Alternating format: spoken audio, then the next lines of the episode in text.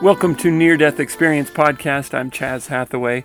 Today we're going to share sh- three short uh, near death experiences. These are all, you know, bedside type experiences, but there's a couple of points that I think uh, uh, are worth bringing out. So here we go.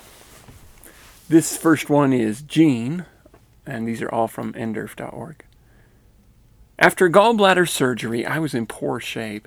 I remained half conscious after a heart attack that occurred while I was in the recovery room. I made a, made a breathtaking dive into a tunnel.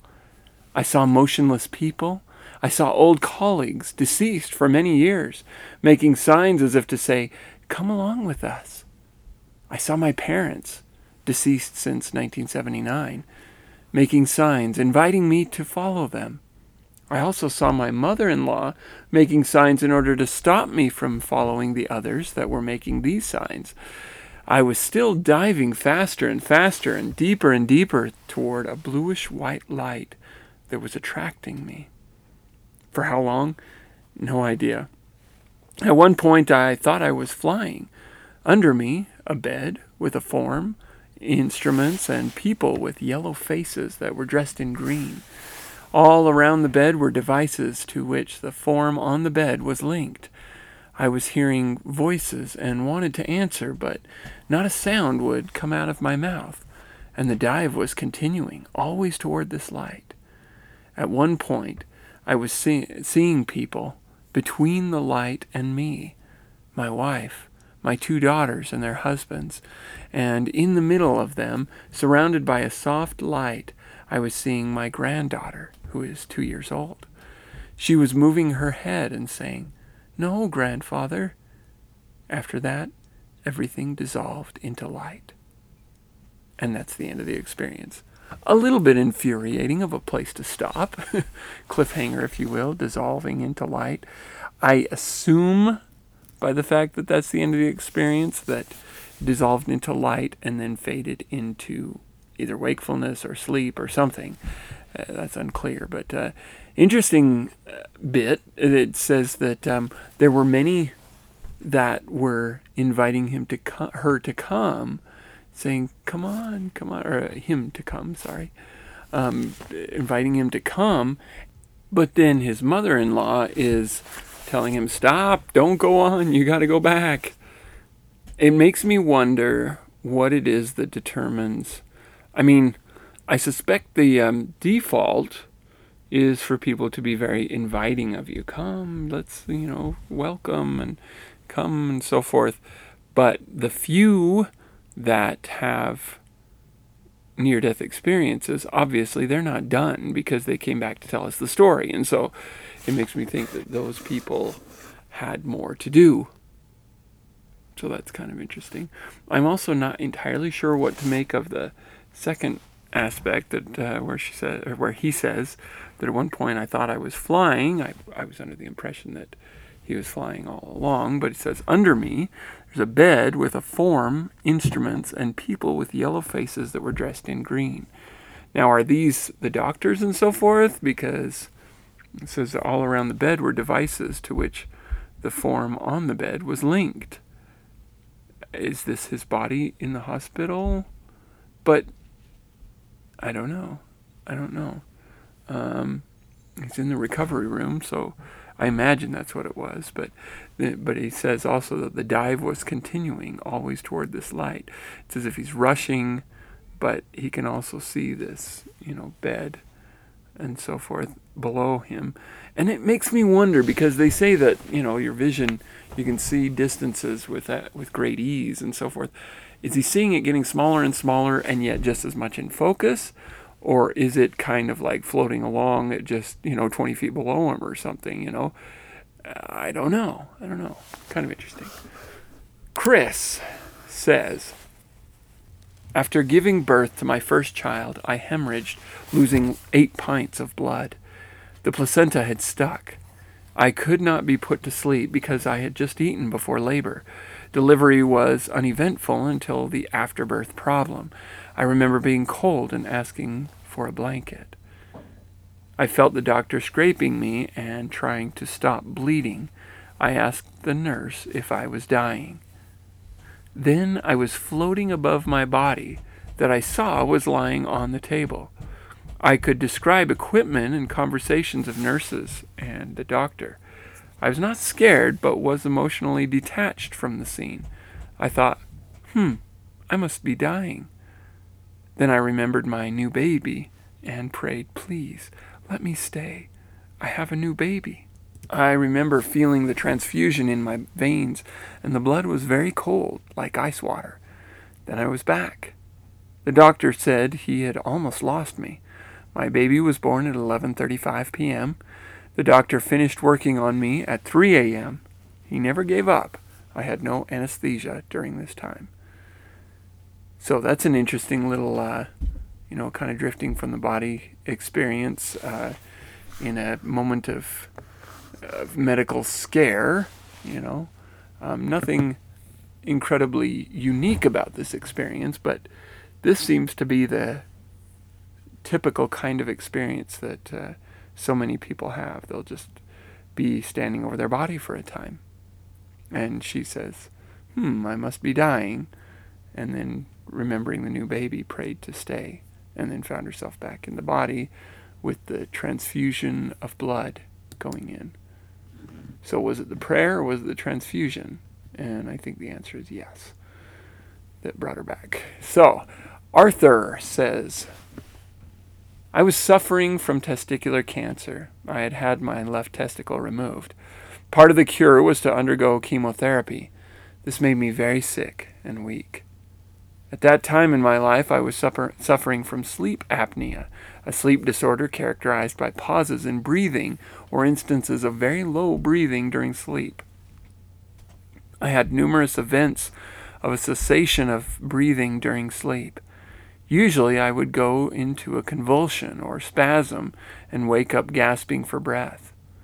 I think the effect of the chemo weakened my body enough so that the waking up gasping part did not happen. As I lay in bed sleeping, the logic part of my brain flashed a message. Breathing has stopped. If it does not resume, death will occur. It was that simple. I could feel pressure inside my body, sort of like the pressure in a balloon filled with air. No pain, just pressure. For a moment I was seized with panic as I realized I was dying.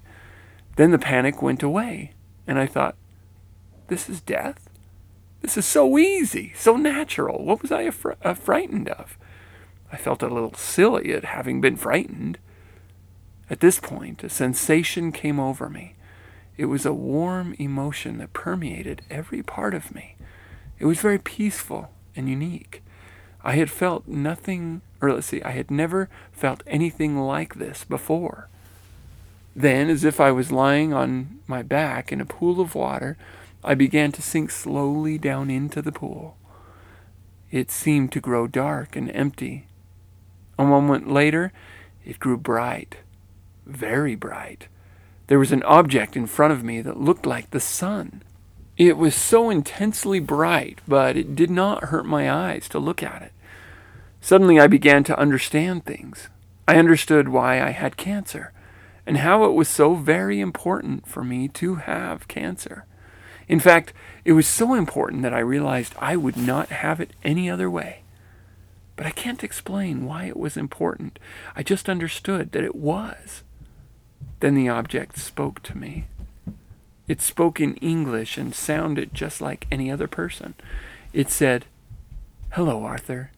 I'm so glad to see you. At that point, I mentioned something from my past that I was not very proud of. The object said, You didn't like that, did you? I replied, No, I did not. Then the object then said, I didn't think you would. At this point, there was an imaginary line in front of me, and I knew if I crossed it, I could not go back. I was hesitating. The light then said, What are you doing? I answered, I'm dying. The light asked me, Are you ready to die? I replied, No, there are things I must do. The light then said, That's right. You go back and do them. When you are done, come back and see me. At this point, I re entered my body. I remember touching my arm, my left arm, with my right hand. It felt odd. The skin felt like the skin of a deceased person, cold and lifeless. It was as if the life energy had not settled all the way back into my body. I sat up in the darkened bedroom. I looked at my wife sleeping next to me. I wondered what had just happened. I would have thought it was a dream, except the warm glow, that, that peaceful feeling, was still with me. It lasted a couple of days. That was the singular thing that told me something extraordinary had really happened. That is the end of Arthur's experience. Interesting. So that uh, peaceful feeling that stuck with him for a couple of days, I call that an afterglow, um, not to be confused with an after effect, which, you know, sometimes after effects are even more intense during the afterglow, but the afterglow period where there is this continued feeling of love and joy and and feeling of, of rightness and, and you know basically the feelings that they have in the near death experience. Uh, many times when people return that lasts for you know a couple hours a couple of days a couple of months you know i've heard of six months i mean it, it sometimes they last a long time which while it would be wonderful to have six months of that it would be kind of hard too because that'd be like six months of near death experiencing and then coming back. But now that I think about it, um, with how much goes on during near death experiences, they say, you know, it was like I was with them for four years uh, before coming back, is what uh, feels like to them. And, uh, or sometimes even longer. So, very interesting. So, he says um,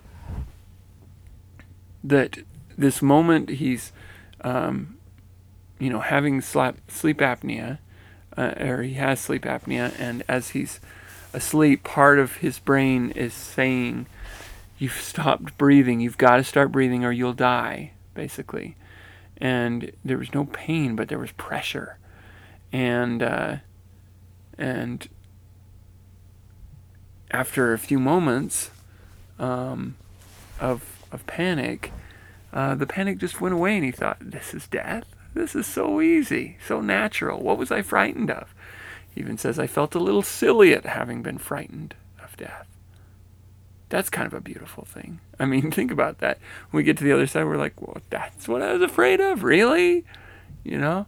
I wouldn't be surprised if most people, by the time of their death, have experienced pain and suffering far greater than what they experience at the moment of death with the exception of those who die, come back, die, come back, and then die. those people, they've got it rough, man. Because my understanding is it's coming back that hurts the most physically. Spiritually, though, you know, obviously it's it's hard coming back, but uh, uh, for a lot of people anyway. And many even who want to come back, they come back and they're like, "What was I thinking? Send me back." Very interesting.